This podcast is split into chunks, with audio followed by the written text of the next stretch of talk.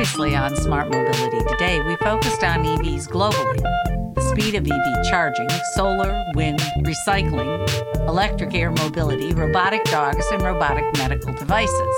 This week's stories focus a lot on autonomous and electric vehicles, plus safer air taxis and life saving technologies applied to EVs as well as surgical robots. You've got something to say, and we can help you say it. Detroit Media Productions is here for your audio, photography, and video needs. DetroitMediaProductions.com.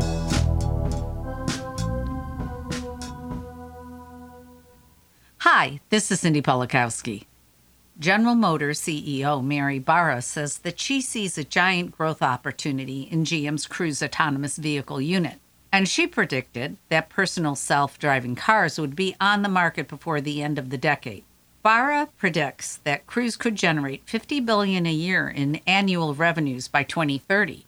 Barra's comments and confidence come as GM is losing 2 billion annually on Cruise and as rivals like Ford Motor Company and Volkswagen AG are pulling the plug on AV efforts that are losing money. Even as AVs are traveling on some public roads, pedestrian safety is still being studied.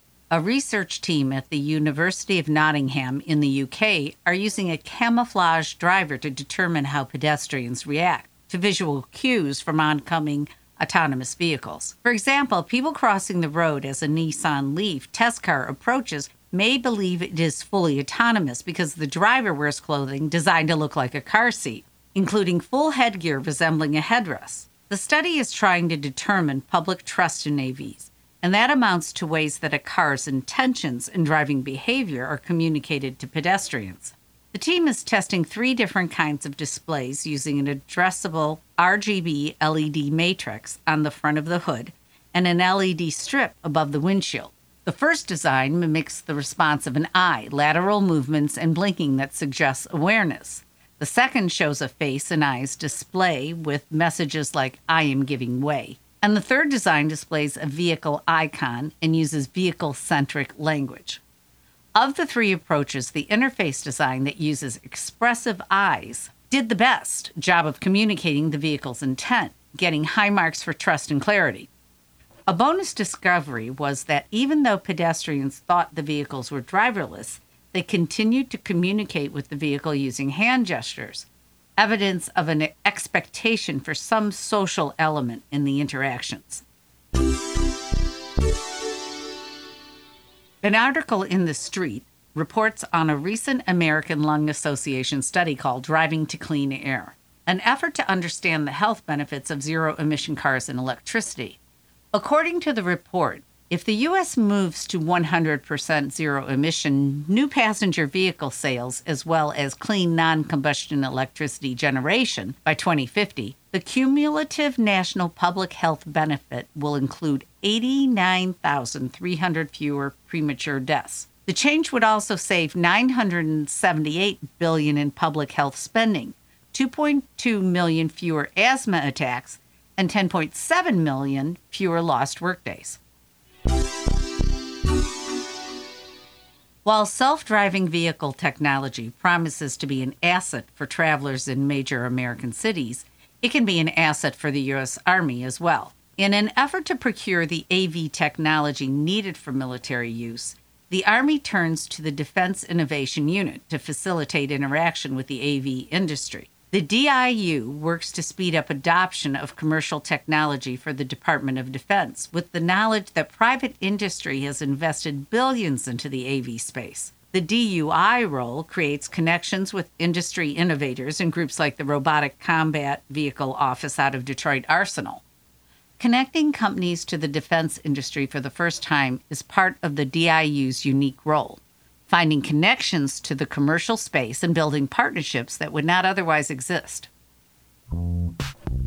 Hitachi Astemo is helping OEMs drive toward sustainability with their electrification technologies. Learn more at am.hitachiastemo.com.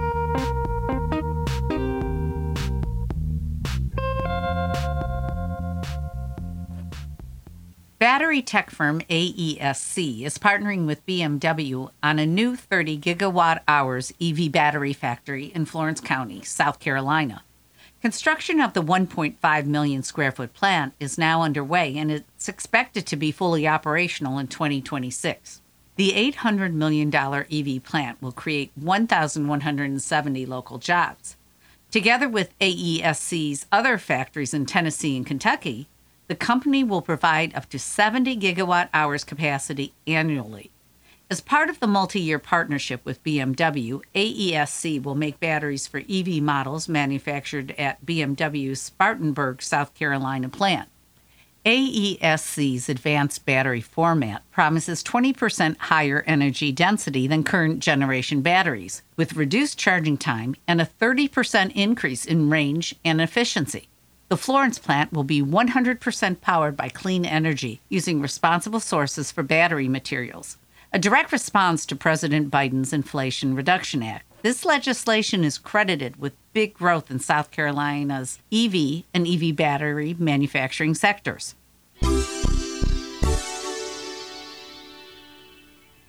Engineers on the island of Jersey, just off the UK, will investigate whether multi story car parks are strong enough to hold EVs on upper floors. Testifying before the state's infrastructure scrutiny panel that EVs could weigh up to a ton more than cars with a combustion engine, experts have uncovered a question about whether current car parks can cope. The head of transport stated that the engineer's review and guidance will apply to car parks nationwide. This review happens as the government works on incentives encouraging islanders to buy EVs in the future. As part of our recent Powering EVs event in suburban Detroit, Jim Castellano, Vice President Design Engineering XEV at Hitachi Astemo, spoke with Nathan Keelan from Detroit Media Productions about the future of electrification. The conversation focused on Jim's thoughts about where the industry is headed. Highlights of this Industry Innovators feature include these interesting insights. New electrification technologies can and should have a positive environmental impact. Extended life, as well as the safety of vehicle batteries, continues to be an important and exciting achievement. And as we move into the future, we need to make sure that the energy sources used to make electricity are clean, efficient, sources like solar, nuclear, and wind.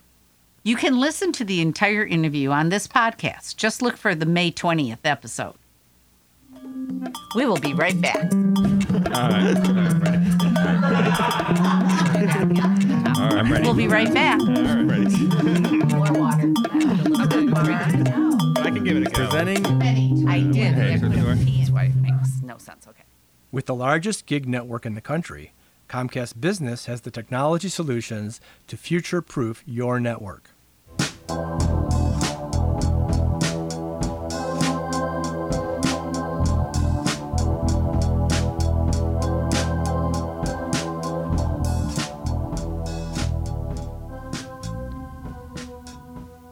The FAA is proposing comprehensive training and pilot certification regulations for electric vertical takeoff and landing aircraft, commonly known as flying taxis.